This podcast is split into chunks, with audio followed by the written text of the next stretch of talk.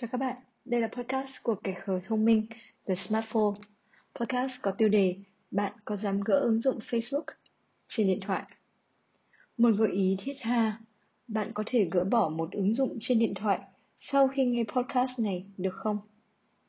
Tôi từng làm một cuộc khảo sát nhỏ xinh bằng cách hỏi khoảng 20 người dùng iPhone và kiểm tra phần ứng dụng cài đặt để biết tình trạng sử dụng pin của họ.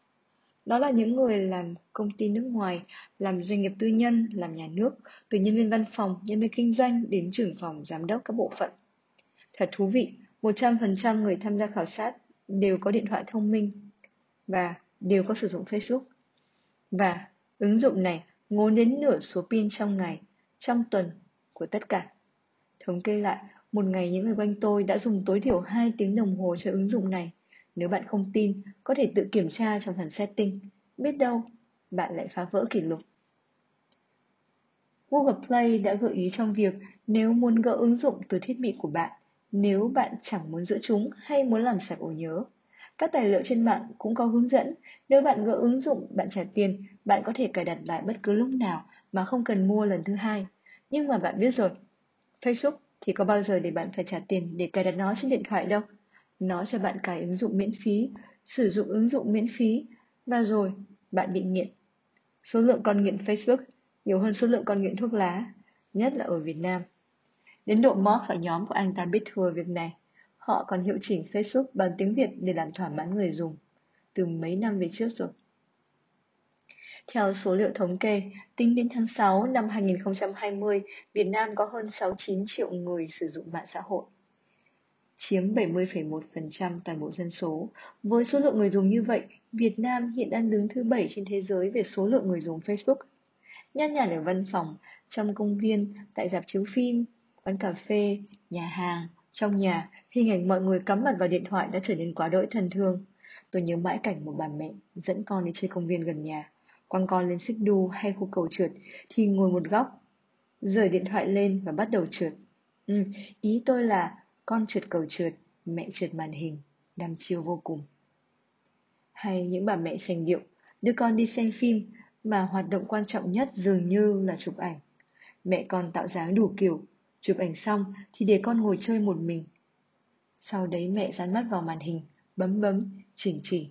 Vài phút sau, trên Facebook đã thấy một bài viết thể hiện tình yêu thương.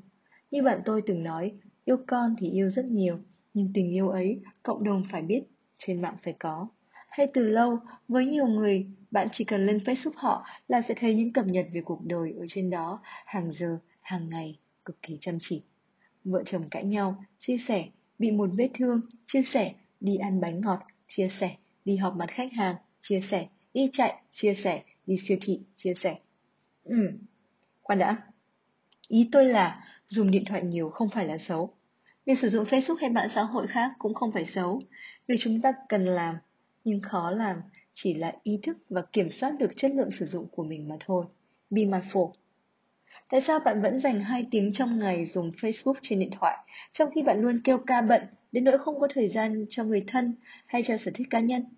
Và tôi biết rằng, nhiều người không chỉ truy cập Facebook bằng điện thoại, có rất nhiều người mở Facebook như một cửa sổ mặc định trên màn hình máy tính, từ lúc đến công ty tới lúc tắt máy đi về. Tôi xóa ứng dụng Facebook trên điện thoại từ năm 2016. Tôi vẫn sử dụng Facebook. Thi thoảng. Có một câu nói đùa là Facebook thì giống như cái tủ lạnh. Kể cả khi bạn biết chẳng có gì mới, bạn vẫn thường xuyên mở ra xem. Thôi thì, chắc đến một ngày, ai nấy ngẩng lên nhìn nhau cười, đặt điện thoại vào túi, tập trung vào buổi nói chuyện, hoặc im lặng không làm gì mà cùng nhau thưởng trà, ngắm phố, chắc mình lại thấy tranh vênh trong lòng. Nếu tôi có mở quán, chắc tôi sẽ trưng lên cái biển đề ở đây không có wifi, hãy giả vờ đây là năm 1996 và nói chuyện với nhau đi. Cảm ơn các bạn đã lắng nghe podcast của The Smartphone Kẻ Khờ Thông Minh. Chúc các bạn một ngày khởi khạo, thông minh và đáng yêu.